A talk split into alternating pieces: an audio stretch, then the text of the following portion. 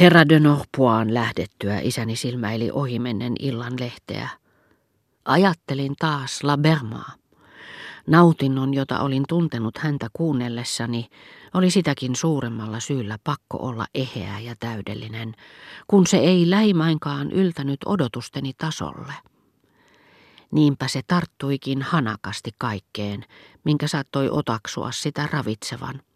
Muun muassa ansioihin, joita herra de Norpois oli Labermaassa havainnut, ja jotka mieleni oli juonut ahnaasti kuin kuivuudesta kärsivä niitty, jolle kaadetaan vettä. Isäni antoi minulle sanomalehden ja näytti siinä näin kuuluvaa pikkuuutista.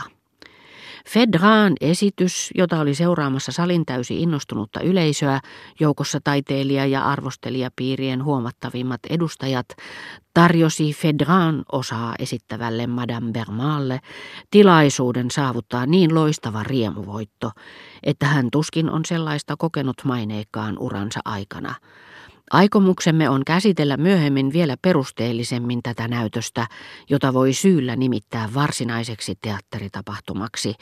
Riittää, jos sanomme, että kaikkein pätevimmät asiantuntijat väittivät yksimielisesti tämän tapaisen tulkinnan uudistavan kokonaan Fedraan osan, Rasinnen kirjoittamista kauneimpia ja syvällisimpiä, joka oli puhtain, ylevin taidetapahtuma, jota meidän aikanamme kenenkään on ylipäänsä suotu ihailla. Tuskin olin ottanut vastaan tämän uuden käsitteen puhtaimmasta, ylevimmästä taidetapahtumasta, kun se jo lähestyi teatterissa kokemaani epätäydellistä nautintoa. Lisäsi siihen hiukan sitä, mikä siltä puuttui, ja niiden yhdistelmästä muodostui jotakin niin kiihoittavaa, että huudahdin, mikä suuri taiteilija. Joku saattaa tietenkin olla sitä mieltä, etten ollut ehdottoman rehellinen. Mutta ottakoon hän huomioon kaikki ne vastikään kirjoittamaansa tekstiin tyytymättömät kirjailijat, jotka, jos lukevat ylistyspuheen Chateaubriandin nerokkuudesta, tai muistelevat jotakin suurta taiteilijaa, jonka tasolle he ovat pyrkineet, hyräilevät esimerkiksi jotakin Beethovenin teemaa, jonka surumielisyyttä he vertaavat siihen, jonka olisivat halunneet sisällyttää omaan proosatuotteeseensa, imevät itseensä niin tehokkaasti tämän nerouden käsitteen, jonka oksastavat teoksiinsa niitä ajatellessaan, etteivät enää näe niitä sellaisina kuin ne ensin heidän mieleensä tulivat, että uskaltautuvat uskomaan teoksensa ansioihin ja sanovat, miksikäs ei, tajuamatta ensinkään, että tunkevat kokonaisuuteen, jonka mukaan heidän tyydytyksensä määrittyy muiston niistä ihmeen ihanista Chateaubriandin sivuista, jotka he sulattavat omiinsa, vaikka eivät itse asiassa olekaan niitä kirjoittaneet. On syytä muistaa, miten moni mies uskoo rakastajattarensa tunteisiin, vaikka onkin perillä vain hänen petoksistaan.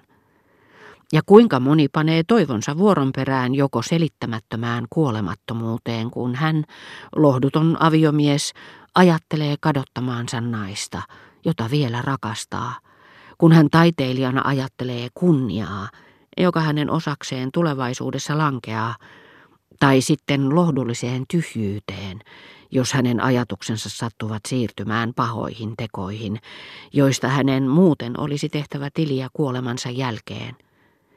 On syytä muistaa matkailijoitakin, jotka jonkin matkan tehtyään ovat täysin saamansa kokonaisvaikutelman lumoissa, kärsittyään ensin päivästä toiseen vain sen ikävistä puolista, ja sanoa sitten Onko ajatusten mielessämme viettämän yhteiselämän pyörteissä yhtäkään niistä, jotka ovat meitä eniten miellyttäneet, joka ei ensin olisi todellisena loisena käynyt noutamassa vieraalta ja vierekkäiseltä ajatukselta parasta osaa voimasta, joka siltä itseltä puuttui. Äitini ei vaikuttanut erikoisen ihastuneelta kuullessaan, ettei isäni enää kaavaillutkaan minulle diplomaatin uraa.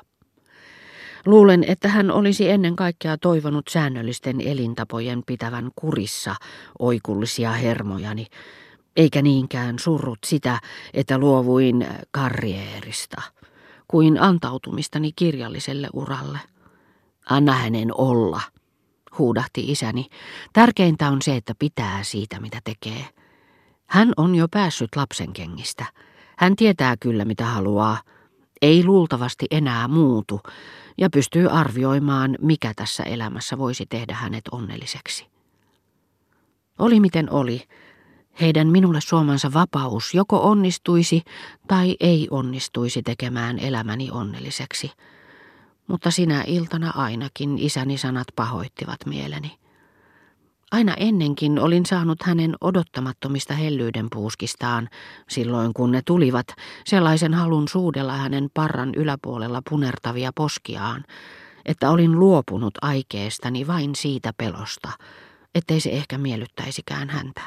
Nyt, samoin kuin kirjailija kauhistuu nähdessään omien kuvitelmiensa, joita ei pidä erityisen arvokkaina, koska ei osaa erottaa niitä itsestään, pakottavan kustantajan valitsemaan paperin, käyttämään ehkä liiankin kauniita kirjasimia, tulin ajatelleeksi, oliko kirjoittamisen haluni todella tarpeeksi tähdellinen, jotta isäni kannattaisi tuhlata siihen niin suurta suopeutta.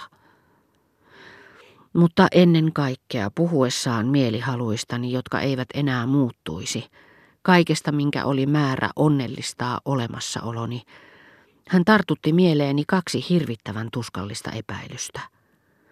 Ensimmäinen perustui siihen, että vaikka joka päivä kuvittelinkin olevani toistaiseksi koskemattoman elämäni kynnyksellä ja alkavani elää sitä vasta huomenna, olemassaoloni oli jo päässyt alkuun, tai pikemminkin kaikki, mikä nyt seuraisi, ei suurestikaan eroaisi siitä, mikä oli ollut. Toinen epäilys joka itse asiassa oli vain ensimmäisen muunnos, koski toteamusta, etten ollutkaan ajan ulkopuolella, vaan alistettu sen laelle. Aivan kuin ne romaanihenkilöt, jotka siitä samasta syystä syöksivät minut syvään surumielisyyden tilaan, kun luin heidän tarinaansa Combreessa, puutarhamajan suojissa. Teoriassa tiedämme, että maa pyörii mutta itse asiassa sitä ei huomaa. Tanner, jota tallaamme, ei tunnu liikkuvan, ja elämme kaikessa rauhassa. Sama koskee myös aikaa elämässä. Ja jotta aistisimme sen kulun, romaanikirjailijoiden on pakko kiihdyttää mielettömästi osoittimien sykintää ja kiidättää lukia parissa minuutissa 10, 20, 30 vuotta ajassa eteenpäin. Sivun yläosassa sanomme jäähyväiset toivorikkaalle rakastajalle. Seuraavan alaosassa tapaamme hänet 80-vuotiaana ukkona, joka vaivaloisesti laahustaa päiväkävelyllään vanhainkodin pihassa. Tuskin pystyen vastaamaan niille, jotka häntä puhuttelevat, mieli muistoista tyhjänä. Sanoessaan minusta, hän on jo päässyt lapsen kengistä, eivät hänen mielihalunsa enää muutu ja niin edelleen. Isäni oli yhdellä iskulla osoittanut minulle paikkani ajassa. Ja aiheutti minulle samansukuista surua, kuin jos olisin ollut, en sentään luhistunut vanhain kodin holhokki, vaan noita romaanisankareita, joista tekijä sanoo kirjan lopussa aivan erityisen julmalta vaikuttavaan sävyyn. Hän matkustaa tuskin koskaan enää maaseudulta – hän on asettunut sinne lopullisesti ja niin edelleen.